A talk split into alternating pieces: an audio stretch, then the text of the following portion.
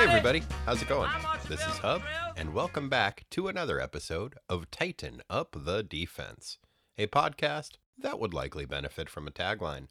As I believe I just mentioned, I'm Hub, and I hope you're having a fine whenever the heck it is you end up listening to this. This episode is coming out on December 26th, so I'd like to take this opportunity to wish you a merry whatever and a happy whatnot. Hope everything's going fine for you. Me? I'm doing okay. As some of you may recall, uh, about a year ago, I ended up watching a terrible movie called A Christmas Prince. And, well, I'm a sucker for tradition, so this year I did indeed watch the sequel To Christmas, To Prince. Or possibly Christmas Prince to The Secret of the Ooze. I'm a little bit hazy on the details. Now, I suppose the obvious question was was it good? No, no, no. No, no, no, no, no, no, no. No. No. No. No, no, no, no, no. Wasn't even as good as the first one, which was, in fact, terrible. The one saving grace of the first movie, in my opinion, was that the uh, protagonist had a boss who was from New York and worked at a newspaper. So she talked like it was the 1930s and she was from New York and worked at a newspaper, which is a choice I can respect. But this movie didn't have her. She quit her job at the end of the last movie to work on a blog, so there wasn't anybody in this movie who was talking like this for no apparent reason, which was kind of the whole point of the first movie, as near as I could tell. I think possibly due to that, they did have an expanded role for her father, who had a kind of fun, like, sweat hogs from Welcome Back Kotter, New York accent, which was fine. In the last film, his character owned what was clearly an upscale coffee shop, but he and everyone else referred to as a diner. So he's in this movie, you know, New Yorking it up in uh, the kingdom of, I want to say Maldonado, but I think I'm just thinking of former Giants outfielder Candy Maldonado. Eh, fuck it. That guy was a pretty good outfielder. And he had a fun name. Let's give him a kingdom. Anyway, this movie was very bad and very boring, and the main plot, I think, focused around some kind of fiscal malfeasance, but I couldn't really pay enough attention to be sure. But there was one part of the movie which did pique my interest. There was a subplot where the prince's younger sister was going to star in a Christmas play that she was putting on for the court. Now, right away, that piques my interest because I'm hoping for a Hamlet situation. You got monarchy, you got court intrigue, you got to play within a play. I'm hoping they're setting up for the sequel a Christmas coup, in which, you know, she seeds unrest in the kingdom by implicating the Christmas king in some kind of a murder plot to seize power. So, you know, I'm like, all right, let's see where this is going. Unfortunately, I don't think this Christmas play really carried that off but it did have a character who was a misunderstood ogre who was magically transformed with a kiss, and I think turned into Santa. I'm a little unclear, but the important thing is this character is named Grundle. Yeah, Grundle. This may be a regional thing, but when I was growing up, Grundle was what we called the taint. So, while I cannot in good conscience recommend the film A Christmas Prince 2, still Christmasin', I do have to say, if you want a movie which has a minor subplot that seems to be about the transformative power of taint kissing, well, Christmas Prince 2, The Legend of Curly's Gold, just may be the film for you. Anyway, that's enough of this holiday malarkey. Let's get into some different sort of malarkey without any further ado, let's, uh, do this. Today's synopsis rhyme is submitted by Graham Bickford, age 10. Goodbye to the amazing Stan Lee. We never will forget him, you see. I promise you this this is Hub's new synopsis. Thanks, Graham. And this probably goes without saying, but I do not think 10 year olds should be listening to this show. Although, having said that, I do realize how much Corey and I talk about poop later on in the show. So I guess that really would have appealed to me as a 10 year old. Eh, what the fuck do I know? I watched Videodrome when I was 10. And while this show is certainly not crafted with the child audience in mind, I will say I think it is probably slightly less traumatic for young people than the film Videodrome. There's our pull quote right there. Slap that on the uh, podcast dust jacket and watch those sales skyrocket. Tales of the Teen Titans, number 46. September 1984. Showdown! Written by Marv Wolfman, draughted by George Perez, inked by Mike DeCarlo, lettered by Ben Oda, colored by Adrienne Roy, and edited as such by Marv Wolfman and George Perez. Teen Titan Roll Call Nightwing, Starfire, Raven, Wonder Girl, Jericho, Cyborg, Aquagirl, and Aqualad. Hooray! Previously in Tales of the Teen Titans. The gang was still emotionally reeling from their recent betrayal at the hands of duplicitous dirt distributor Terra and the false faced firmament flinger's subsequent demise. The team's resident emerald adolescent asshole Beast Boy was taking things particularly hard. The verdant vigilante had become increasingly violent, stalking criminals and savagely mauling them while crying and yelling at them for betraying him. Sounds healthy. Cyborg became concerned for his unstable anamorphic amigo, but was emotionally unavailable himself due to his own concerns about an impending visit from his estranged globetrotting grandparents, Maud and Tucker Stone. Unbeknownst to the Stone cybernetic scion, Tucker and Maud had let themselves into Vic's apartment while the mostly Malabenda Marvel was out looking for his shell-shocked, shape-shifting pal. Speaking of unexpected guests, the Titan Tower received a pair of them in the form of sea-strengthened super teens Tula, aka Aquagirl, and Garth, aka Aqualad, the greatest Teen Titan of all time. Hooray! Make that a slightly qualified hooray, as the Marine teens arrived at the T shaped skyscraper in pretty rough shape. The evil assholes of Hive, the hierarchy of international vengeance and eliminations, an evil organization who, despite what their name would imply, claimed not to be dedicated to the ranking of spicy poops from around the world, had activated some sort of diabolical doohickey in the suburbs of Atlantis. Exposure to this calamitous contraption left the normally amphibious Aqualad and Aquagirl unable to breathe either above or below the sea. Oh no! Those are their two favorite places to breathe. After finding his aquatic allies asphyxiating near the Titan Tower's pool, Dick Grayson, who had recently rebranded himself as Nightwing, did science at them until they got better. Hooray! Then Raven, Jericho, Nightwing, Starfire, and Wonder Girl piled into the Teen Titans submarine while Aqualad and Aquagirl swam out in front, leading the way as our heroes set off to investigate exactly what heinous hydration hijinks the spicy poop rankers of Hive were getting up to under the sea. Gadzooks! Will Aqualad and Aquagirl suffer any lasting effect from their recent infirmity? How will Dick, Aqualad, and Wonder Girl celebrate this impromptu reunion of three of the Titans' original members? And Raven seems to have gone quite a while since last freaking out that the demonic bad dad who lives in her bird shaped soul tummy would escape and destroy the world. Has the Azarathian empath finally triumphed in her struggle to let Trigons be bygones? Stay tuned to find out. Okay, so. Nope. In fact, the only really significant change is that Aqualad seems to have misplaced his shirt. Hooray! By walking into a trap, naturally. And no, of course not. Tula and a now shirtless Aqualad, hooray, lead the other Titans along the ocean floor to the place where the spicy poop rankers made the big evil explosion. As they approach the undersea base, we see that inside the hexagonal headquarters, the Hive Hive is abuzz with activity. It seems that the Hive Master is on the premises and has plans on personally overseeing, or should I say, underseeing? No, I definitely shouldn't say that, but unfortunately I just haven't. It can't be undone. The operation. Wait, there's a Hive Master? I thought the Poop Rankers were run by an anonymous council of seven robed and hooded members. Well, yes, but it turns out that the council reports to a single big boss who makes all the real decisions for the organization. Huh. You'd think that might have come up before, seeing as the terrible acronym havers have been around for 45 issues now, but apparently not. Okay.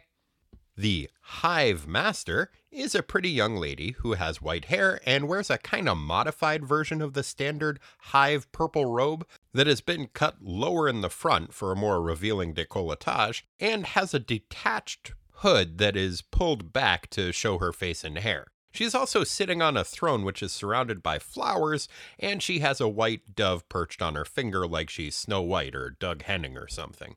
Must be tough to import birds and flowers to the bottom of the ocean, but hey, I guess rank has its privilege, especially within a secret society dedicated to ranking things. Things like poops. Anyway, this eviled up version of Mother Nature informs her robed reprobate underlings that she is super stoked that the Titans are approaching the base, because it is all part of her plan and she is luring them into a trap. She orders her minions to attack the Titans, only not to attack them too hard, just hard enough so that the titular teenagers don't suspect it's a trap. Oh, Hive Master. Despite exposition to the contrary, you must be new at this. You don't have to go through all that trouble.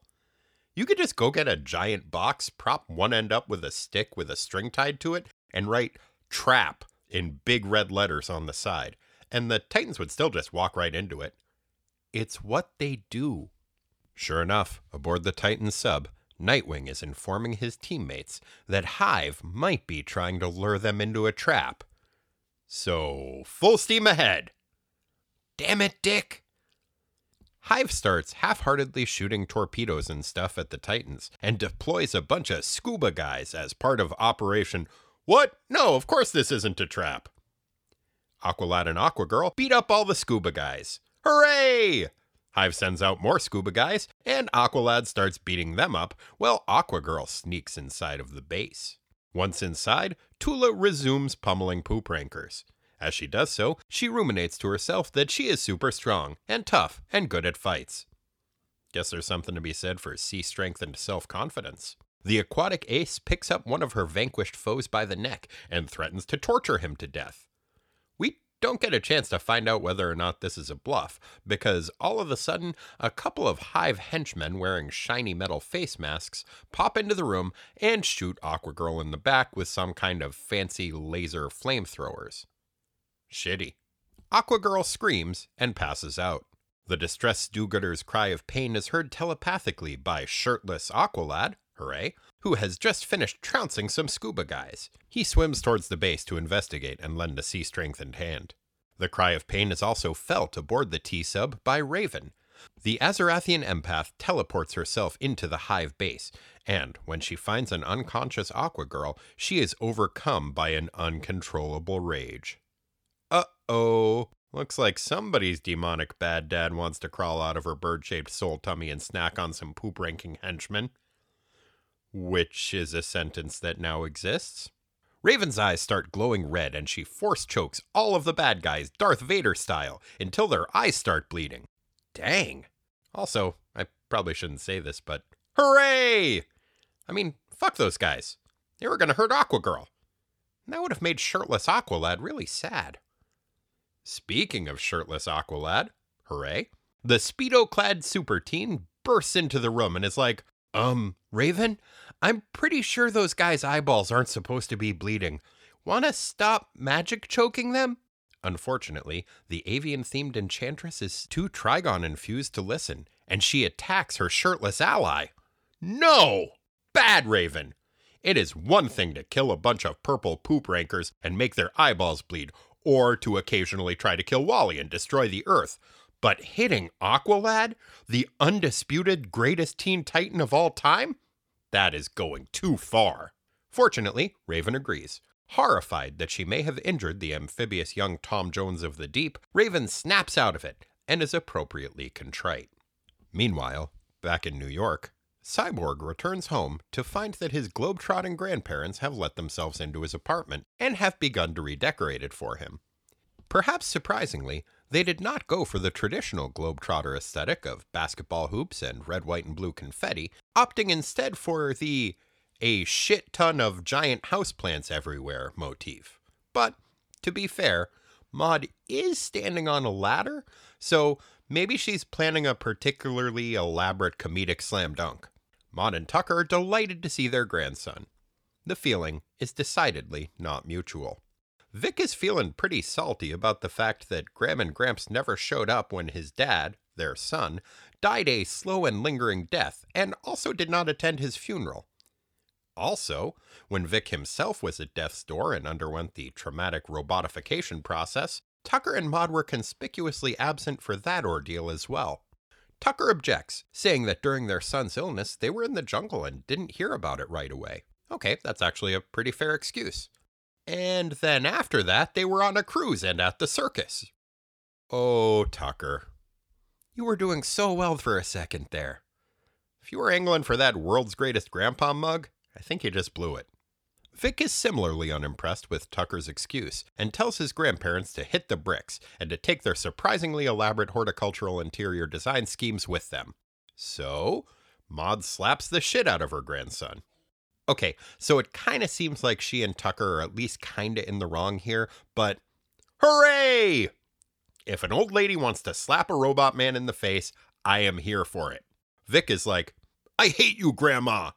Maud is like, Your dad was ashamed of us because we were entertainers and he was too concerned with appearances and he probably wished he was white. But then, when he was dying, I bet he probably thought that race was unimportant. And you need to keep in mind that we worked hard and there used to be racism sometimes. And then Vic is like, I love you, Grandma and Grandpa. And Tucker is like, I think you look nice as a robot. And they all hug. Um, okay. Meanwhile, down by the docks, Lieutenant Detective Tank Sherman is working on a new case. It seems that a young lady was going out for a jog in a torrential downpour when some thug pulled a knife on her. She was all scared, but then a big green tiger jumped out of nowhere and mauled the shit out of the would be mugger and then ran away. Hmm. Big green emotionally unstable tiger, eh? Sounds familiar. Why, that seems like it must be the work of. The Rhino! Oh, wait. Wrong universe. Uh, also, he's not green. Or a tiger. Well, much like Detective Sherman, I am stumped. Let's go check in on the other Titans and their undersea adventure. Raven atones for her Aqualad hurting and the whole bleeding eyeballs force choking the bad guys thing by healing up Aquagirl's wounds. Then she says she better go wait in the sub while the other Titans battle Hive. That's so Raven. Jericho uses his creepy ghost powers to possess the body of one of the KO'd Crumbums. Wait, how does he make eye contact with an unconscious dude? Does Hive train their poop rankers to sleep with their eyes open? Creepy. Also, much like Rudy, the Hive guy whose body Jericho took over a few issues ago, this guy also talks with a dialect seemingly arbitrarily peppered with apostrophes, giving the impression that he's either drunk or from space. I'm guessing the former. I get it. I mean, from the outside, life under the sea seems pretty great, but you know what they say the seaweed is always greener in somebody else's lake. The Jericho possessed, possibly drunk Hive guy leads the Titans towards the base's control center. Along the way, our heroes are accosted by hordes of Hive minions.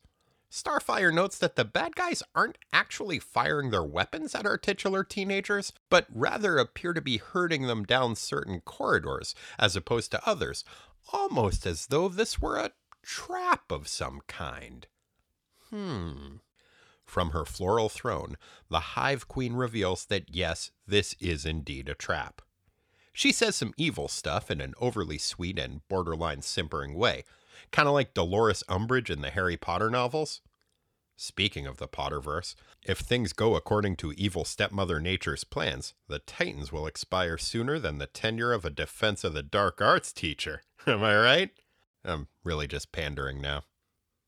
Anyway, the Titans allow themselves to be herded into a large dome shaped room, and the Hive Queen pushes what looks like the play button on a tape deck, which seals the door behind them. Uh oh. Jericho's possession starts to wear off, and the possibly inebriated dude he's been hitching a ride in starts to regain his senses. He seems pretty freaked out. Also, it turns out that his designation is number 32, which is bullshit because there's no way this asshole is worth five and a third Patrick McGoohan's. The Titans start getting a little panicky and demand that number 32 tell them what the fuck is going on. Only problem is, the apostrophe prone poop ranker has no idea. From her strangely bucolic throne room, the Hive Queen saccharinely gloats that her needlessly complicated scheme is about to come to fruition. She hits another button on her tape deck, and the room the Titans and the hapless number 32 are sealed in is launched like a torpedo from the undersea base. Then, when the protagonist imprisoning projectile is a safe distance from the base, it explodes. Oh no! Also, what the fuck? So, her Machiavellian scheme that involved letting the Titans escape from captivity at the end of the Judas contract and carefully ensuring that they didn't die in their submarine or during a battle aboard the base was all so that she could blow up a slight majority of the Titans in a torpedo? I mean, Raven, Beast Boy, and Cyborg aren't even there. That is some next level unnecessarily complicated scheming. This lady makes Brother Blood look efficient in his evil plotting. There needs to be some kind of a supervillain equivalent to Occam's razor, where the least complicated evil scheme is probably the best one. Let's call it Occam's death ray. Man, with that philosophy, I bet I could do pretty well in the supervillain field. Let's start practicing. Human fools! Oh, yeah. Yeah, that's the stuff. And joining us once again is my good for many things brother Corey. Corey, how are you doing? I am well, sir. How are you? I am good.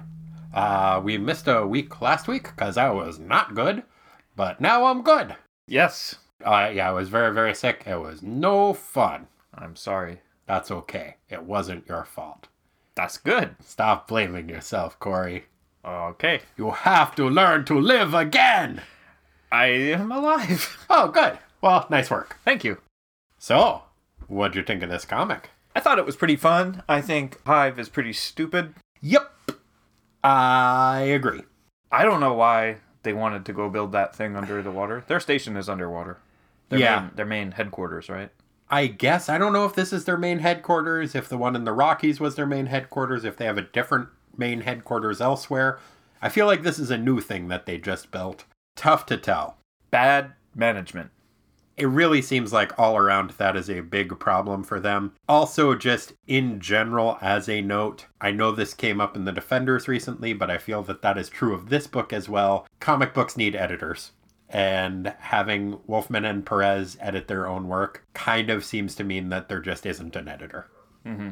And I think this book would have benefited from having an editor, if only as a copy editor, if not even from like a storyline standpoint or any of that. A lot of the prose in it just didn't really make sense. There were like three big parts of it that I was just like, uh, what?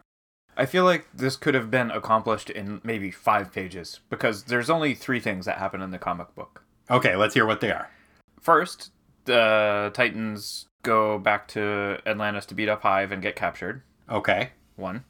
Okay. That's a big thing, though. I mean, I, I feel like that would have taken at least a few pages. Okay, that I'll get that's three. Okay, give that three pages. Next page. Beast Boy's on the loose. Okay, he's on the prowl. Next page. Cyborg is mad at his grandparents and then they reconcile. Okay, I feel like you missed out because I do think that Raven having another one of her freakouts is another thing that happened in this issue. And I don't think that necessarily would have fit in the three pages of That's a, Atlantis that's a good shenanigans. That's a good point. so let's let's call it seven pages. one, two, three, four. Okay, fine. Seven pages. As I said, there are a few instances in which I felt like editing would have been useful. The first one, when I reread it this week, I liked it better than I did the first time. But the opening prose of, I think it's about Aqualad and Aquagirl, but it's very flowery and very purple. And when I had a fever, I could not make sense out of it. That probably is more on me than it is on the writing necessarily. But there is still one big problem at the end of it. So I'm just going to read it out loud. I probably didn't need to specify out loud. Would have been weird if I just sat here and then said, and done. That's Um, okay. I'll, I'll I'll narrate for you. Hub's looking at the comic book. Looks like he's thinking pretty hard. Oh, he looks angry, shaking a finger. Most of the others first feel the cold, but they are warm. And while the others feel alone, alienated, and not at all welcome, here they are at home. It's really hard to tell from that who they are talking about. I know they're keeping it intentionally ambiguous for a bit. I think that the they is referring to Aqualad and Aquagirl, and the others is the other Titans, but it, it's dense and kind of difficult to tell with that. Yeah, I had the same conclusion towards Yeah. the end of the page, but the first two of the three panels feature mostly sea life. And that was what I was thinking was going on too, because I can't remember what it was in reference to, but there was the running thing with they just wanted a place in the sun, and then they died with like dinosaurs and amoebas and shit that they were talking about before. I was like, oh, is this a callback to that? It was hmm. It was confusing. And then yes, I think we are supposed to get that it's Aqualad and Aquagirl. So it ends with Tula and Garth of Atlantis, Aquagirl and Aqualad, leading friends from the surface into the nest of the serpent. A serpent whose strangulating tentacles originate here at its head in the deep and dark birthplace of man. Okay, serpents don't have tentacles. Serpents are tentacles. They are thinking of octopuses. Oh no! Maybe they meant cephalopod and they just Said serpent. serpent. That sounds more sinister. Yeah, a criminal serpent which calls itself the Headquarters for International Vengeance and Extermination. Which, I'm sorry, you can't just change that. It's eliminations. You already said poop before. You have to stick with poop. And it's a hierarchy. You have to rank that shit. Yep. And it's vengeful. So it's Spicy. spicy. Plus, it's international. Yeah. Oh. Ranking the spicy poops of the world is what Hive is up to. From their headquarters in the tentacles of the serpent, Oh, in the birthplace of man, very frustrating. the ocean. Yeah, okay, I get that. It's like a primordial soup type thing. Sure. But Yeah. No water. yeah, no that's one of the main instances in which I felt like some copy editing would have been really helpful. One of the other instances is later on, which I know we will get to later, but I just want to put a pin in it for now. Cyborg's talk with his grandparents, specifically his grandmother's monologue. Yeah, I read that a couple times. Yeah, and we'll get to that later because I do want to focus on it a little bit more. But yeah, and the other thing was on page seven when Aqualad is doing some dope fighting. It just bothered me. It's a little thing and it's fine, but it's uh too many. I can't keep track of them all. Fortunately, I can keep track of them all. With handy dandy telepathic call to one of my undersea friends. They need to switch up the phrasing of that, especially where they emphasize the word track mm-hmm. by making it bold in both of those back to back thought bubbles. It drove me crazy. Editing. Yes. I understand wanting to have creative control of your own project, but you at least need some copy editing in there. And I feel like the book had a stronger narrative voice when Wolfman had Len Wein as the editor that he was kind of bouncing things off of. Mm-hmm. So, just wanted to say that. Fair. Now, as we said, Hive is a stupid organization of stupid, spicy poop rankers. And in this issue, we find out that in addition to the Council of Seven, who had been established as their leaders before, they also have what I'm going to call a Hive Queen, which could work. So far, for me, it doesn't yet. She's a real, like, sexy younger Earth Mother type, if that makes sense. It's confusing. She's drawn with gray hair, but she's drawn young, and she has a white dove that likes to perch on her finger, and she likes to drink tea.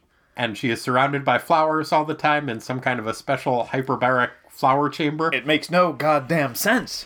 yes, it's strange. I am not opposed to the idea of there being a hive queen. If you're going to go with the fact that they're all like faceless drones and you want to play up the like bee society thing or whatever, then sure, give them a queen and have her have a different personality. This is just out of nowhere and it hasn't been established before. I mean, she seems genuinely evil in a fun way mm-hmm. where she's like very outwardly like sweet and kind of unctuous almost with her underlings and like overly saccharine, but in a way that's like, oh, this lady's evil as fuck. Mm-hmm. And I like that part. But it's just confusing where it hasn't been really established that that's who Hive is before. Also, she says something at the end about my late husband would be so proud. Did she inherit Hive? It's that's also confusing. Like just that one line made me think like, oh, is this like a major league situation?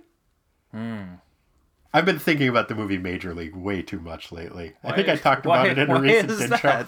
Well, I say lately, but I'm always kind of thinking about the movie Major League. I feel like this has been a part of your life for quite some time, sir. It kind of has. I remember Um, the VHS in your old apartment. Really? I didn't know That's the one with on the VHS. with the baseball with the mohawk and the glasses. Yeah. it, right. Yeah, Yeah, I had a VHS of that. or maybe it was a poster. I don't know. You I had- definitely didn't have a poster. Okay, it was the videotape. okay. Yeah, that sounds plausible. But part of the plot of that is that the team is inherited by a evil younger woman who wants to bankrupt the organization. She wants them to have the worst year ever so that they can legally move the team to Florida because she doesn't like the city of Cleveland.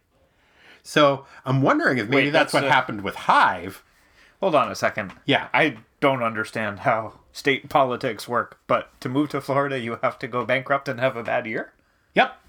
I didn't know that. They had a clause in the contract where if their attendance slipped under a certain amount, then they could uh, move the team. But if it didn't, then they couldn't. So she had to tank the season. Oh, I see. It's not Florida specific. Just you Yeah. got to move the team if you do. A You can job. move the team if you're allowed to move the team if you do a bad I job. see. I see. I thought it was just like a weird low standards it's- thing. yeah, it's like you have to move to Florida if you fuck up bad enough. It's the law. Yep. Sorry. sorry. I'm wondering if a similar thing is happening with this, where she inherited Hive and she's just like, ugh, I don't like living in the Rockies. It's too cold here. If I do a bad enough job running Hive, if I get all of these underlings killed, if I keep hiring mustachioed drunkards like Rudy, oh. then I can legally move the organization underwater. Well, she moved underwater, and I don't think Rudy made the cut because I I miss Rudy, and I didn't I didn't see him here. I wasn't sure if we saw Rudy or not. I think you're right. I think Rudy didn't make the cut. But when Jericho takes over that other dude's body, he, that other dude also has a weird, inscrutable, possibly drunk accent. Uh, and I was wondering if maybe just Rudy shaved his mustache off. Yeah, I could see that. I, I did read him kind of Barney from The Simpsons sounding. Yeah, that you know, like Rudy. Uh, let, let's take a look at number 32, who may or may not, and probably isn't, I don't think it's Rudy's dialogue as Jericho. Sorry. maybe it's Jericho. I was thinking that. I think Jericho is maybe just drunk all the time. and he's making, he jumps into the other body. He's like, You sorry, this guy just always talks like this. It's Yeah, like- because he can't normally talk, right? So nobody Right. would know. right. But when he jumps into the body, it's like, Man, my whole body hurts. Raven, why'd you do to them? and then, yeah, Starfire says, I can't get over the way Jericho talks in their voice when he takes over someone unconscious. Hmm. So I feel like they have to give them weird accents to really drive that point home that that's a nuance of Jericho's powers. But I wish they'd just gone with different accents and like maybe he could have been it's a me Jericho. Hey! oh! I'm in this evil body now. oh shit. But instead, it's always somebody who sounds kind of drunk. So I think it might just be that Jericho is kind of drunk. I mean, he's a very high functioning alcoholic if that's the case. Man, I'd probably have to do something like that if that was my shtick too. Like, how awkward and weird is that? Just taking over Other, yeah. other people's bodies and seeing what's in their heads, and Oh, that's part of it, right? He can sort of tell what they were up to in the last few hours, at least. yeah. The, the last things that they were thinking. Yeah, any kind of telepathy would be would- such a mind fuck. But especially, it seems like he's mostly taking over evil people's minds mm-hmm. when he's not taking over Dick's body and making him do a funny little dance. That was priceless. I wish he would do that more often. I feel like every time he takes over somebody else's body, he should A, make up a fun accent for them, and two, make him do a funny little dance. I bet he's a drunk. I bet I yeah, he's got a pint of wild turkey hidden in that cape. I think. He just- Yeah, he's got a flagon of mead tucked under his. oh yeah, that's probably more accurate. He has got a real Ren Fair kind of vibe going Yeah. on. Strong mead though, Oh, the strongest we've got. like ice wine. Mm. So, there is definitely a highlight to this issue. We've talked about a few of the lowlights, but I think definitely the highlight of this issue is Aqualad's back. Yay! Not only is he back, but he decided to leave his shirt at home. He's looking pretty strong these oh, days. he's ripped as fuck. It is weird to see him shirtless but still having the boots and gloves on and just a little Speedo. It gives him a decidedly like Chippendale style look. it is silly, isn't it it? seems like he should be wearing a little bow tie with it too. oh no.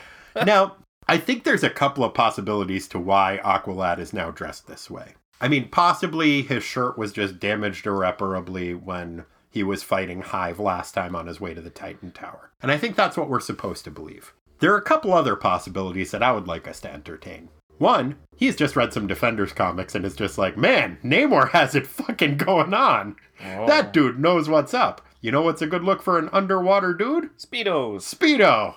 Yeah. So that's what I'm doing from now on. I think that's a strong possibility. I like to think that that might be the case. I think the most likely scenario, though, is he is fucking with Dick. Dick's just super proud of himself. He got himself a new outfit, starts getting a real deep V, showing off a little chest. And Aqualad's like, oh yeah, I got a new costume too. Just takes his shirt off. And you'll notice Dick is strangely quiet in this issue. Doesn't really do a heck of a lot other than, you know, lead them into a trap. Mm-hmm. Because, That's what he does. yeah. But uh I think he's kind of sulking. I think he's just like, God damn it, I was going to show off my chest. It's like first Jericho upstages me, and now Aqualad. Oh my I'm tired of this. God. You know what? I'm just going to lead us all into a trap. Fine, see how they like it. See if they even notice. I don't know why I talk like this now. Yeah, that's mostly what's going on with the undersea fight. Dick leads everybody into a trap again. It seems like supervillains, when they are laying out traps for the Teen Titans, we saw this with Brother Blood before, have a tendency to overestimate the Teen Titans, I think. Because both in that scenario with Brother Blood and in this one, they say, uh, we'll make it easy for them. And both times they nearly kill all of the Titans. Like, the Titans struggle, their sub blows up, they barely make it through this thing. And it is, in fact, this overly elaborate trap where if they had died during the process, Hive would have apparently been kind of fucked because they want to capture them alive. I think people think that the Titans are better at their job than they are. That could be, but it's also screwed up because the way that the comic book basically ends is with ostensibly the destruction of the Titans because they have been captured Yeah. In a room that's actually a little bullet shaped or a large bullet shaped thing It's so stupid. that you then launch into the ocean to Yeah. explodify. So, like, yeah, she makes a big point of, like, no, we don't want it- them to die yet, just in a regular explosion under the sea, because I want to kill them in this explosion under the sea. Also, you tried to kill them at the base in the Rockies. Do you want them to die or not? It's very inconsistent. She's all over the map on this one. I don't get it. I don't either. Do you think that's a real dove, or do you think she just has a, a stuffed dove? Hmm. It's probably not real, or it's at least sedated or something. Oh, you think they doped up that bird Also, it would just poop over everything. and peck at her? Yeah. So Birds are the worst. it's probably sedated and got a little diaper or something. I don't, I don't know how they did that, but I sent you that picture. There's apparently this shield that's from the 1500s that has a picture of an owl on it and this long scrolling thing that's in Latin. yeah, yeah. And it translates to Though I am hated by all birds everywhere, I nevertheless rather enjoy this fact. It's so good. I think we might have to get tattoos. That is the dopest owl. It's really good. That is a good motto too. And, you know, yeah, sorry. You just own it. Yep. Birds. Yeah. I'm not to fucking dope up a bird and make it wear a diaper Oh wait, just so that I can pretend it's my friend. It's bullshit. Yeah. Fucking hive lady who. Does she have a name? We didn't get her name, I don't think. Okay. I think we've spent enough time on the what you think should have been five pages. That was underwater. Yep. A lot of cool fish stuff though. Yeah, yeah, a lot of cool fish stuff, and uh, Aqualad and Tula throw some uh, 300 pound stalagmites of coral like javelins, and we find out that they're both really good at javelins. Tula is tough. Tula's tough as fuck. She does a great fight with everybody and talks about how Aqualad doesn't understand that Atlantis is a city that grew up under siege, so everybody there is tough as shit. Mm-hmm. So that's nice. Yep. There's some fun intra couple fight banter. I think we get that with both Starfire and Dick and with Tula and Aqualad. Kind of parallels of them whooping a bunch of bad guys' ass and calling each other honey. And Yeah. talking fun. I think the Aqualad Aquagirl banter was a little bit more fun, but it was nice to see them engaging in couples activities. It was cute. Yes. Oh, and the one other thing that is, I think, noteworthy that happens under the sea, other than the the Raven interlude, is that uh, Starfire has a brief talk with Wonder Girl where she's like, "Hey, remember when I was engaged to that guy and Hive murdered him? That was weird. Anyway, I was super killy then. Now I'm uh, less murdery." Yeah, and Wonder Girl starts to reply with like, "Yeah, totally," and then gets distracted by something. Because I think they just wanted to drop that in there. But that was like kind of just a weird interlude. Yeah, I guess they were trying to show Starfire becoming more human in a way. Yes, I think there are probably better ways to do that than her just basically saying, Hey, I'm feeling a lot more human these days. Like out of nowhere, apropos of nothing. And also, though, that humanness is demonstrated by, I just want to stop them, not kill them. Yeah. Like, that's not super accurate with in terms of how humans deal with conflict historically. No. Stupid humans. like. Ay, ay, ay. Human fools. They're the worst. Let's talk about uh Raven's dealy. Yeah, she goes all uh, Trigon for a minute there. Yep. And then Aqualad shows up and she hits Aqualad and she's just like, Oh my god, what have I done? I've hit Aqualad. He's the best. Yeah, that really snapped her out of it. which is nice. And then she does her standard, which I feel like she's done several times in the past. Is the other Titans are like, maybe you should just, and she's like, yeah, I'll go wait in the car. Yeah. She did that when they were fighting in space, and yeah, she does that this time where she's like, yes, I'll go guard the submarine. It's like that one friend that just goes too far, Yeah, you know? and you're just like, oh, shit. Now It's- he's here. it's nice that she recognizes it. That's true. Yeah, because that one friend's usually not like, oh, I'll stop drinking after this one. Yeah, that's the friend who is just like yelling at the cop. Why can't you guys be cool? Yeah. It's like, no, they're not going to be cool. They're cops. St- Stop that. The other thing that Raven does is I feel like for an empath, she projects kind of a lot. And she does that to Jericho when they're having a chat earlier. She's talking about how Terra sucked and the team's all fucked up. And then she just turns to Jericho and she says, Joseph, have you ever wondered if they will ever be able to truly accept you? And you see Jericho's face and he just looks crestfallen. I know, he's- He's just like, What? I thought they liked me. I didn't see that one coming either. yeah, I know. Yeah, It really He's is like, just kind of out of "What?" nowhere. Oh. I thought things were going good. What? What? I feel like that's supposed to be the way Raven feels about herself, maybe? Or she is just like giving Joseph a heads up that maybe nobody likes him. Again, it's like that one friend who's just like, dude, you didn't need to go there. Yeah. That's not helpful. Yeah, Raven is definitely the Titan's one friend mm-hmm. that's like that. Yep. That kind of takes care of the undersea adventures. Above ground, we got other shit happening. I guess that uh Beast Boy's still going off the deep end cuz we get a brief interlude where we meet a detective nicknamed Tank cuz his last name is or his first name or last name is Sherman. Detective Sherman. So Okay, so it's his last name. Yeah. Uh, so he's nicknamed Tank, Mhm. and he is interviewing a potential mugging victim who was saved by a giant green tiger who came out of nowhere and savaged the mugger. Tiger Vigilante. Indeed. Kind of glad to know that uh, Beast Boy is still overly emotionally uh, out there savaging criminals. I liked that side of him much better than the usual side of him. Seemed a lot more effective anyway. Yeah. And I like to picture that he is still doing what he did in the last issue, which is crying and yelling at them as his in fight banter. So scary. It really is scary. It was making me think, like, you know what would be like the scariest thing he could say during a fight? Is if he just started calling them mommy. Yeah. He's just like, Mommy, why? Ah. And then just starts crying and it's like, ah! I would totally run away if during a fight somebody called me mommy.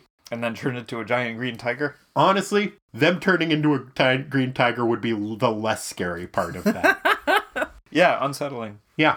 I guess keep it up, Beast Boy. Yeah, I mean, It seems like he maybe did send that one dude to the hospital, the, the mugger guy. Which, there was this thing though in, in these comics where like death is starting to become a thing, but it's still they have this code, right? Of you can injure as much as is necessary, but don't do it too much. And it seems like he's he's crossed that line. So yeah, he's that- crossed the line from stopping to maiming yeah, people.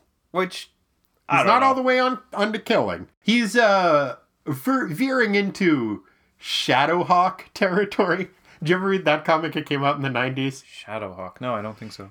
It was one of the early Image comics, and the guy's whole thing was like, I feel like it was really flirting with the line that heroes don't kill, but it was a dude that was wearing a metal mask, and his whole thing was he just broke people's spines. Like just to stop. Like that was from- his one thing. Like that was his one move was he would break people's spines and then they'd be paralyzed. Criminals. Yes, sorry. Oh, okay. Should have specified. Just yes, criminals. Like that's the worst. But I feel like he's uh yeah, he's veering into that kind of territory where it's just like, yeah, I guess he's not killing him, but I only maimed him. I'm just a tiger. it was great. oh. It is kind of weird that the other police officers are like, here's the crazy part. Tell him what kind of animal it was.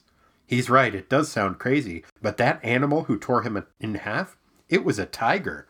A green tiger. Okay, that is weird for us. I feel like that would be less weird than if a different animal had just come and nearly torn a dude apart in the middle of New York. Like a giraffe or a kangaroo. Yeah, I think those would be a lot weirder, especially where they know there is a hero who fights criminals who turns into green animals. That's a good point. I feel like as a detective, Tank here should have just been like, oh, then it was probably Beast Boy. Instead, he was just like, I want to get home to my Epsom salts and Johnny Carson. God, I love Johnny Carson. I'm gonna miss him saying goodnight. I can't sleep unless he does. So weird. So that's Beast Boy. Which leaves us with Corgi. Cyborg. Yeah, Corky. Cork. Where does that? I have a note to myself. Like, why? How? Where does that come from? Well, I think we talked about it before. It used to be that uh, if a kid was having trouble sleeping, you'd uh, give him a little bit of booze. Um, so probably they just used to give him a lot of wine when he was a kid. oh, that's right. and That's right. so, yeah, Corky. Okay. Probably. Yep. A little drunken rapscallion. Oh, you little ragamuffin. Yeah, that's probably what that is from. But yeah, we get the interlude with Corky's grandparents, Tucker and Maud. It doesn't make any sense. Like soup to nuts, I didn't hate it. I like Tucker and Maud a lot. They seem like a lot of fun. mm-hmm. The interaction doesn't make any sense. First of all, we saw last issue, they broke into his apartment when he was out to wait for him inside. Mhm. We see in this that once they get inside, they set up a ton, like probably three or four shopping carts worth of plants. House plants, Yeah. They didn't have those with them. They No, didn't they have had- like any luggage with went. them. They went out and got them. So they broke into the apartment. Yeah, and they were like, "Man, this place needs some sprucing up." You know what makes a house a home? How long was Victor out? I got the impression that they just like broke in and were waiting for him. He was walking around looking for uh, Beast Boy. Yeah, but he wasn't out that long. It's only Beast Boy. I don't. I know, th- I don't know what to tell you. There's no other explanation. They came with the plants. The plants were already there. I don't know. Maybe they- there's some kind of like uh, Took them from the apartment next door. un, not herbicidal. Uh, the opposite of Herbicidal maniac. no, no. Uh, like uh, some kind of plant wizard. Maybe they, they got some like uh, poison ivy type powers. Like they're plant whisperers. oh, I see. So like they had some tiny plants and they brought them with them and then they grew them. Mm-hmm. Green thumb. Yeah, it just seemed like a weird thing, and it wasn't like if their whole thing is that they're gadabouts who travel from place to place and they're globetrotters and they're constantly touring the earth. It's not like they're gonna want to make every situation that they're in super homey and have like a ton of stuff and clutter everywhere. It seems like a weird choice and not something that is necessarily in their character that they would want to just set up a ton of plants there. Man, you have thought about this more than I have. If you're constantly not in the same place, then you can't have plants. You need to take care of and water them over a long period of time. I don't think they brought them with them. Well, then that's a weird hobby for them to have. It's a weird thing thing for them to be insistent upon. I think they just showed up and they were like, "This apartment's kind of drab, and we should warm it up So you for think? Corky. So let's go nick some plants." Oh, so you think they stole the plants too? It's a possibility. Okay. Maybe they just lockpicked all the other apartments and collected the plants and brought them back to Corky's place. Okay, I can see that. That maybe makes the most sense. If it's like a spur of the moment personality quirk thing that they're just like, hey, plants, let's get all the plants. Yeah. Okay. That part, I guess, if we're viewing it in that context, makes sense. You are welcome. What doesn't make sense is the weird speech that Maud delivers. They show up, Victor sees them. This part doesn't make any sense either. He sees them, they've set up the plants, and he's just like, Get the hell out of my apartment. Get out of here. I never want to see you. You're terrible grandparents and you were terrible parents. Mm-hmm. I'm not saying he wouldn't think that. I'm saying he's known they were coming for a while. He's been preparing for their visit. He cleaned his apartment. He cleaned his apartment and was like talking to Beast Boy about like, I didn't have time to talk to you about your feelings because I was getting ready for my grandparents' visit. Was his whole getting ready just preparing that little speech in his head? That seemed off. Agreed. He tells them that they're terrible parents and they were they are worse grandparents because, and this is reasonable, they never showed up for their son's funeral and they never inquired about him or came to see him when he was recovering from his life threatening injuries and being made into a robot man. Right. Those are valid gripes. Tucker's response, which is kind of half hazard, is well, we didn't hear about our son dying right away because we were kind of off the grid. And then when we did, there was this circus and a cruise. Those are not good excuses. The first excuse is great. Like we're in the yeah, jungle. we're off. We're we, in the we jungle. We couldn't it. be contacted. But then it's like, He should've and then there stopped. was he, yeah, Right full, there. Full stop. Don't say. And then we went to the circus and we're on a cruise. It's like I would have come to the funeral, but have you been to the Bahamas? It's so nice. It's really good there. Oh gosh, I know that you were hurting and you were in a lot of pain, but ice cream is so good. Boat drinks. So, not best foot forward there, Tucker. nope. Which is why at this point, Maud takes over and gives the following speech. Which I'm going to read the speech. I'm not going to do the dialect because it's kind of rough. Maud slaps Cyborg in the face, which is delightful, and she says, I don't care if you're some hotshot superstar, but you don't talk to your grandparents like that. You're as mule headed as your father. Gonna tell you something. That Silas would have told you, but he died first. Your daddy, our son, was ashamed of us, 'cause of our work on the stage. Hell, we strutted and sang for a living so Silas could do what he did. Trouble is, he was crazy over the way things looked. Hell, I swear he probably wished he could be white just to forget how he grew up. Okay, that part all makes sense. Yeah, it was tough, but it was the same for all black kids then. You did what you had to do. Okay? He didn't want us around. But your mom always wrote and told us how you and Silas fought tooth and nail. He didn't want you to struggle like he had to, like Tucker had to. Here's where it takes a weird turn. But when Silas was dying, it was like his eyes opened for the first time. He learned that it's integrity, not skin color, that says if you're a man or not. That isn't what you just said about him. At all. And also, the thing where you said that he wished he was white was something that you just admitted that you made up and you think might have been the case. Now you're speculating as to what he was thinking when he was dying when you were still overseas. And then she concludes Silas was a man, Tucker's a man, and if I know my men, so are you. But you've got to remember where you were before you can see where you're going. That speech makes Cyborg say, Oh, Grandma, I love you. And then they hug, and he is like, Yeah, you can call me Corky. I don't understand what just happened. Yep. Okay. Yeah. No, we have the same read on it. I Yeah. was with it for the first bit, And it's like, this is going someplace interesting. And then there's this abrupt turn where, yeah, when she brings in the idea that then he realized that we should all be colorblind.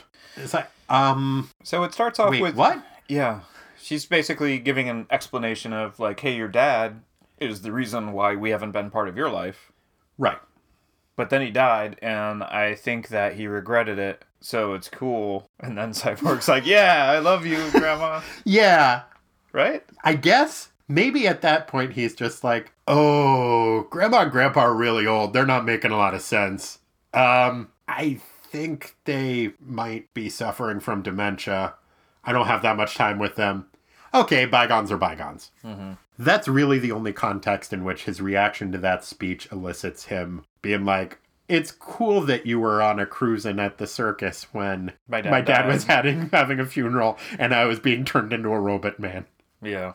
Yeah, he forgives very He's quickly. quick to anger and quick to forgiveness. Mm. It sucks because I do like the idea of the character of characters of Maud and Tucker. I think most of like the setup for their relationship with the dad and the dad's reaction to Cyborg in that way, like he kind of makes sense. But there's like I said, I wish there was a copy editor. I wish there was somebody going over this and saying like, okay, you make this turn here, that doesn't make sense. Let's see if we can iron this out. Because I think there's a decent story somewhere in that. But it's not as it's presented and it doesn't make sense. Agree. Would have benefited from another set of thoughts Mm-hmm. And eyes. And ears. All and a of nose. the whole shebang. A limbic system so that they can process the emotions of what's happening. It's a fancy term. Gotta have that. You gotta have it. Gotta. Yep. Um, Some lymph nodes. oh, Corey, you gotta have lymph nodes. Don't want to get sick. lungs. Oh, Need to have lungs. no air. Yeah, Otherwise, yeah. You gotta get that air to aerate the blood, so you need a heart, veins. Uh, feet. yep. That ner- settles it. nerves. All right. You So, know what? if you, know want- what? Let's give this guy some hair. Okay. I think that settles it. Yep. This is a pretty good editor we've just put together. I should say so. All right. Editing. Well, was there anything else you wanted to talk about before we get into the minutia? Uh, no, we're good. Okay. Rick, would you mind singing us into the minutia? We got minutia. It's not the biggest part, it's just minutia. Like Corey eating farts, we got minutia. Time to sweat the small stuff. Thanks, Rick. Corey, what was your favorite sound effect in this issue? I think I liked on page seven when Aqualad had a whale smack another guy with the whale's tail, and it made the noise thoop. That's pretty fun. I liked that also. I like when he tells whales what to do and then they do that. Mm-hmm. I'm pretty sure my favorite two sound effects both sound like the word bathroom. Oh, I had I had that one too. The one that starts with At the very end, there's Bahoom. That's pretty fun. out of the Sounds kind of like bathroom. Ooh. But it doesn't sound quite as much like bathroom as earlier when Aqualad and Tula throw their coral javelins at some, I guess, uh, underwater ski-doos, and they explode, and it makes the noise Bafoom! I had that written down. Page Oh six. boy. Good times. Well, when you're surrounded by that much water, you're gonna have to go to the Bafoom. Bafoo. Let's talk about clothes. Okay. Sartorially speaking, what elements of fashion did you feel were worthy of note? Oh, Tucker and Maud, you guys are a delight. They really are. Tucker's outfit, particularly, is a real treat. He is wearing a yellow floral print shirt with some nice blue plaid slacks, and he just looks great. He looks cool. He is power clashing. Mm-hmm. And that is hard to pull off, but Tucker manages to make it work. And you liked Maud's outfit as well? Absolutely. She has like a big, like a Sunday hat, a church hat, Mm-hmm. And a nice dress. And together they like bright, festive, happy colors, nice outfits. Yeah. Good for decorating apartments and Berating your grandson. slapping your grandson. yep. Oh boy, I should get some some good grandson slapping outfits. Yeah. I mean, I'm not gonna slap. I don't have a grandson. You're gonna have to wait a while. You want to be prepared. hmm. What outfit would you wear to slap your grandson? Oh yeah, probably some slacks. Yeah, yeah. I'm trying to think. I don't think I have any. and like Any sw- patterned uh, sweater pants? vest. I've got a. I've got a nice, like, almost optical illusion, like rayon shirt that I inherited from an old roommate. Mm-hmm. You know, the brown and white patterned one. Sure. I feel like that would be a good grandson slapping outfit. Yeah, but it's got to be really noticeably like elderly clothing so that you can. Well, I think by the time, by that time, it'll be elderly. It's from the 70s, so I'll look older than I was because I wouldn't have worn that when it was a popular look. Mm, but everything comes back again. Oh, gosh. So you're probably going to need to get like some jeans and a hoodie. Oh, man. I saw a dude the other day who came into the theater who he looked kind of like Sam Elliott. He had like a big droopy gray mustache, was an older gentleman, but he was wearing like a hoodie and shorts and Converse All Stars. And so I nicknamed him in my mind Skate Punk Sam Elliott. Did he have a Sam Elliott voice? A little bit. Wow. He's a very nice man, but like I kept wanting him to give me the sideways mustache look and do the, well, sometimes you gleam the cube, sometimes cube gleams you. But yeah, I like Tucker's outfit. Mhm. Like Maud's outfit. Good outfits. Good outfit. Um, other than that, we I think we already talked about uh, Aqualad's new shirtless look, kind of Chippendalesy.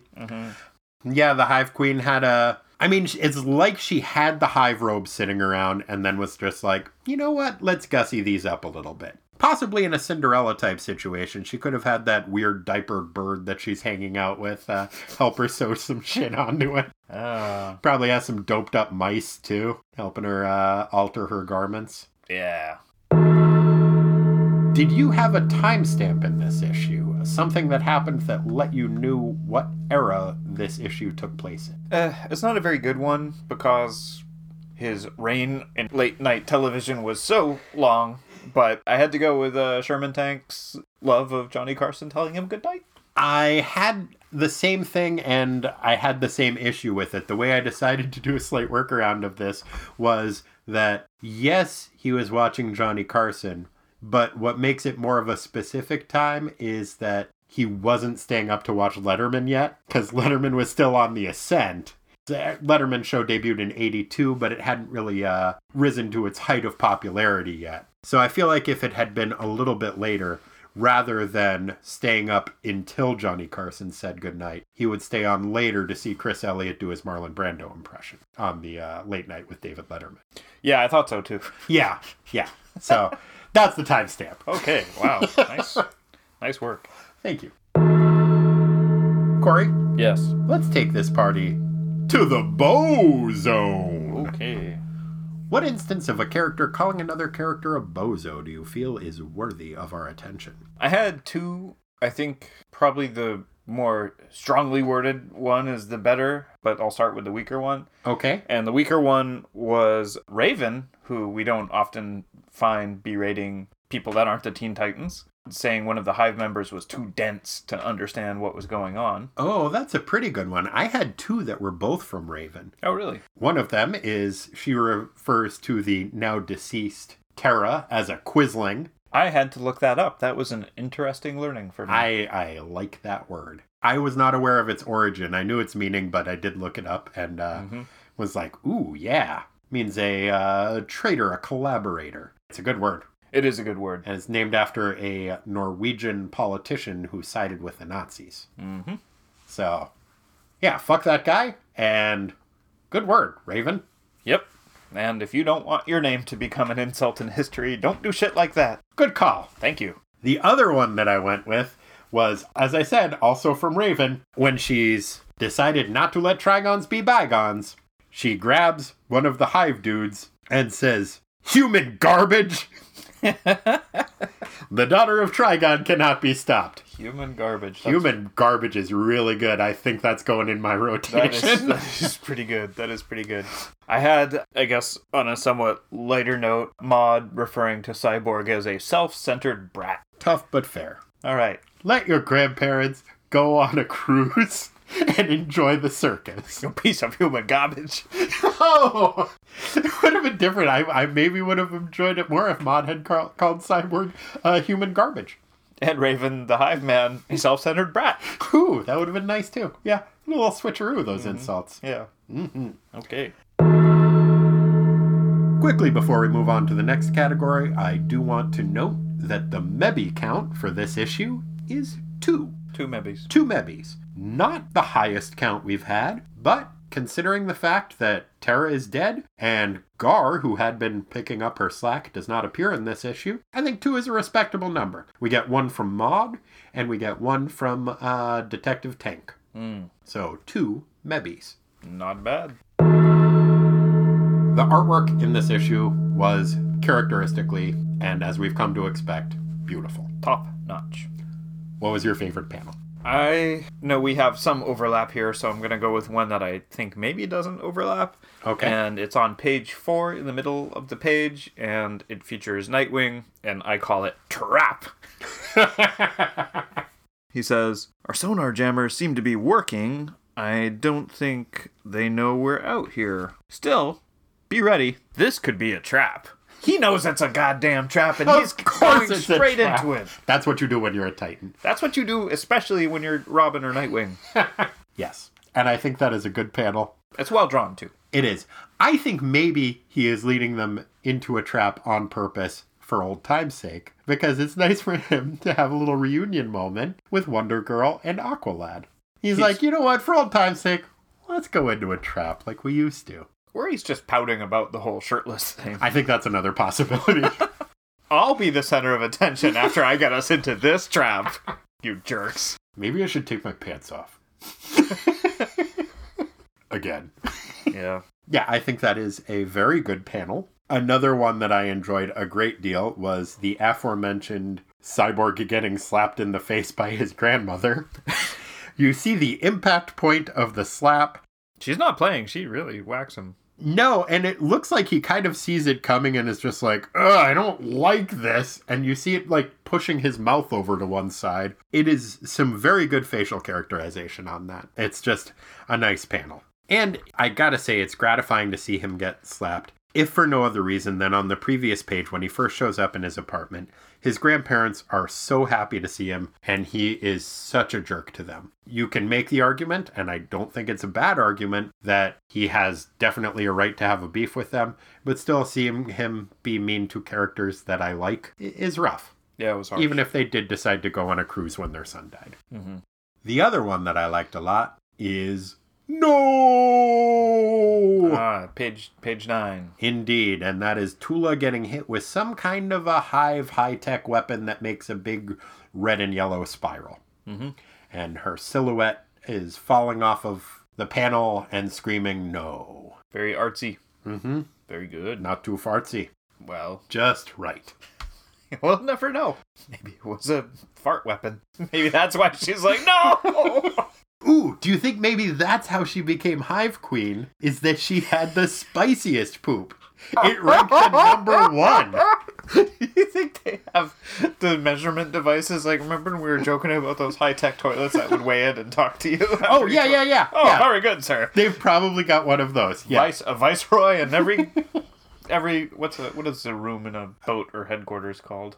Uh, There's like a military word. for galley? No, that's the kitchen. You don't want to be pooping in there. Cubicle? That's not cubicle. Barracks? No, that's the whole Uh, thing. the brig? No, that's the jail. Um, have we talked about the fact that there's a scene in 20,000 Leagues Under the Sea, the Disney movie with Kirk Douglas, where he is thrown in the brig, the ship is being attacked, and the brig is starting to take on water. Get me out start- of this glory hole. that one. Yeah, where he starts screaming, Get me out of this glory hole. We had to rewind to that and look at it with the captions on underneath, and that is definitely what he was saying. And so I think maybe it's called a glory hole.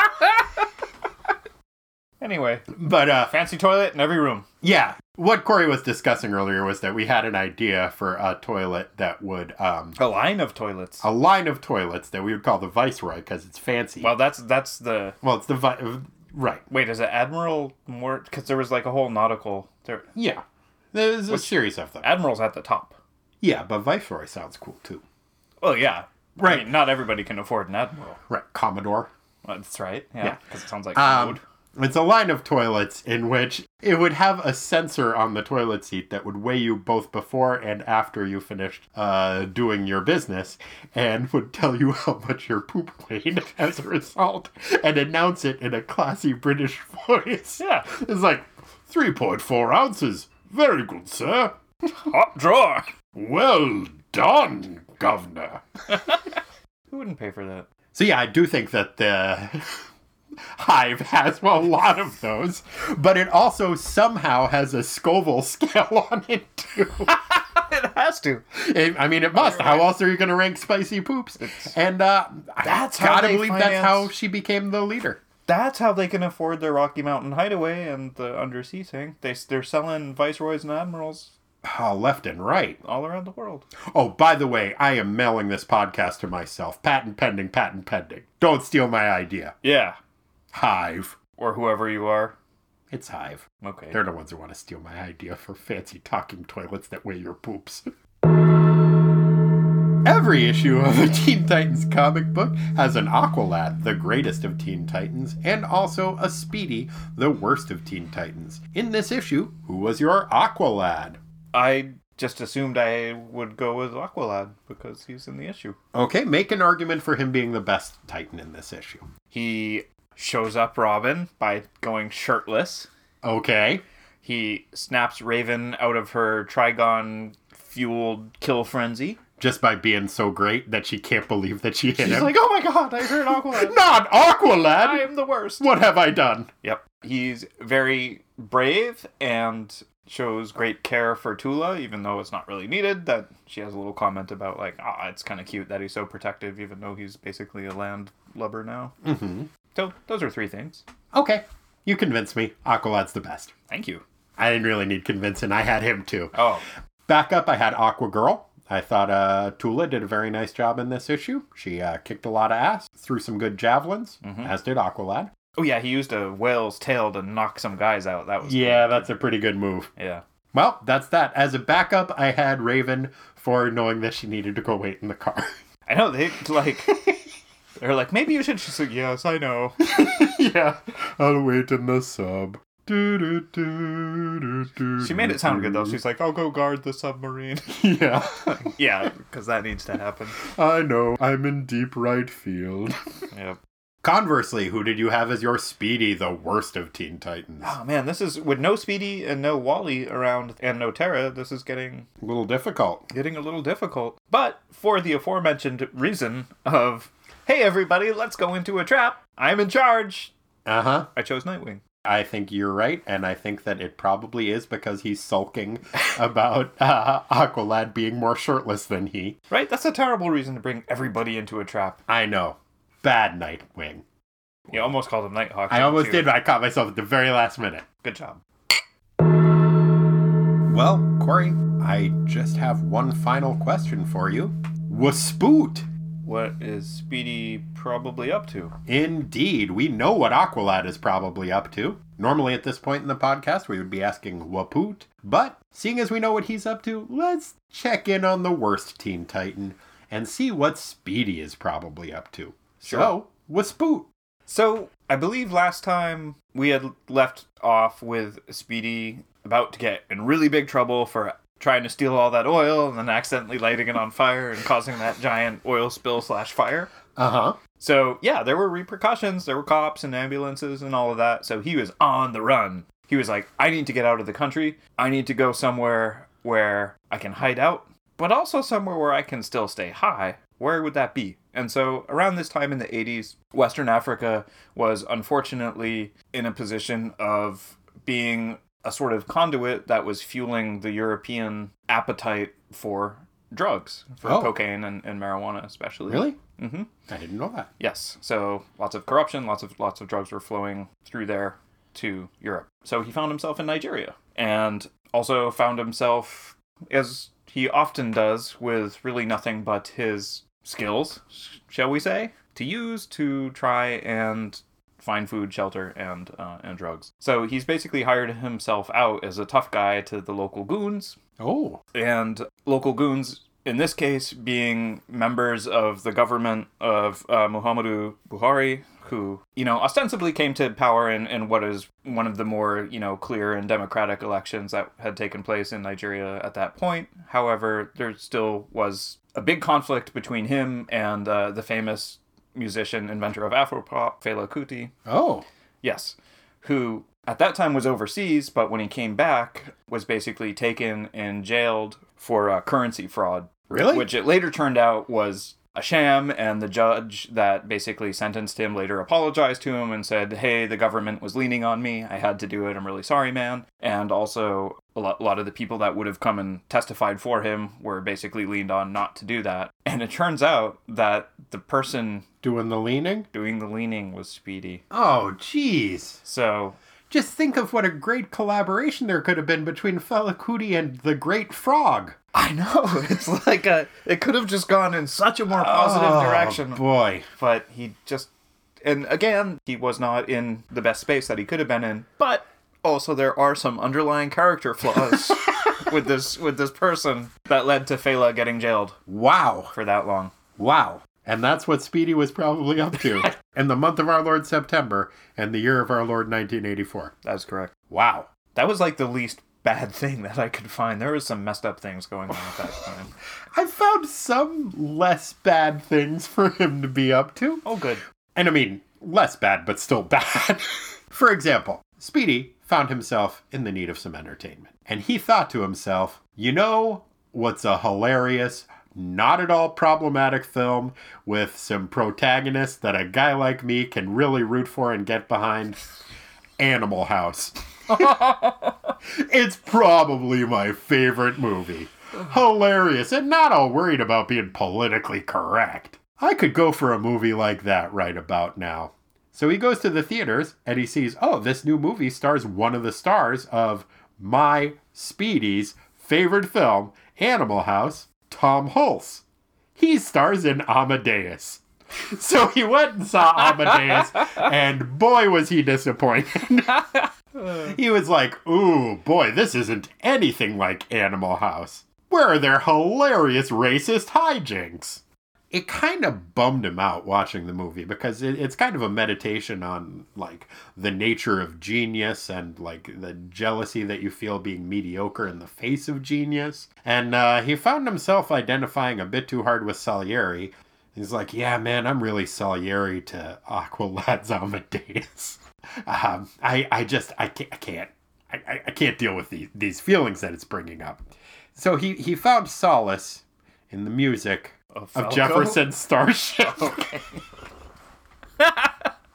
and he's like, man, I mean, I never got into Jefferson Airplane, but Starship is really speaking to me. And so he was really jamming on this song, laying it on the line, that peaked at number 66 on the pop charts that month. And he's just like, man, I gotta, I gotta go party with those guys. These guys know how to rock since they gave up all that artsy fartsy shit uh, for being Jefferson Airplane. This Starship shit is my groove. So he heads out to San Francisco. When he gets there, he uh can't find Jefferson Starship, but he still starts partying with the next best thing. Joe Montana. what? yeah, he ran into Joe Montana and uh, he just ended up partying way too hard and got Joe Montana all fucked up. And Joe Montana, as a result, on September 26th, missed his first start in 49 starts Oh no! as the starting quarterback for, ironically, the 49ers oh man! as the result of partying too hard with Speedy. And that was what Speedy was probably up to. Oh, Speedy. Yeah, man, what a piece of shit that Speedy is. Yeah. Damn. Anyway, thanks for hanging out with us, everybody. Sorry to end things on such a bummer, but that's what happens when you let Speedy take the wheel. Thanks for your patience. And uh, yeah, thanks for bearing with us when I had to miss an episode last week. Uh, I try very hard not to do that, and I think that's the first time we've had an unscheduled missed episode in close to four years now. Despite international travel and national travel, And a bout of pneumonia and all kinds of holidays, shit. So, injuries, I guess what I'm saying elections. is we're great and we're sorry and thank you. If you'd like to get into touch with us, you can do so at ttwasteland at gmail.com. You can find us on Facebook and Tumblr and Twitter and Instagram. Uh, the Instagram page is run by Lisa. And uh, yeah, we're all up in the internets. Get into touch with us any way you can. If you'd like to leave us a review on Apple Music or whatever it's calling itself these days, that would be nice. It helps people find the show, which is something that I would like them to do. If you would like to donate monetarily, you can do so at patreon.com slash ttwasteland. If you do that, then you will get exclusive access to the show that Lisa and I do called What the Duck, a podcast most foul but with a W because he's a duck. That's the full name of the show. A wonderful program whose title does indeed have diminishing returns, but that comes out monthly and it's uh, us covering Howard the Duck and it's a lot of fun. I think we might do a special episode about the Howard the Duck movie soon. So if you're on the fence about donating, now would be a time to check that out. Because if you had any doubts, the Howard the Duck movie is the thing that'll change your mind. Oh, yes, indeed. Also, I think I am probably going to add some new tiers of uh, reward for donors soon because I spend a lot of time working on the show and it would be nice to have some money. anyway, thank you so much for all of the stuff. I think that's all the plugs and such. So, uh, very good, sir. That last podcast weighed 3.4 ounces. Top drawer. Old bean. Old bean. Quite. All right. Hurry up. Hurry up. Riveled. Wait, what? Oh, sorry. I don't think anyone was saying ribbled poops in me, governor. you remembered halfway through the sentence I was talking in the voice of the toilet. I just get it mixed up. We all do. Bye. and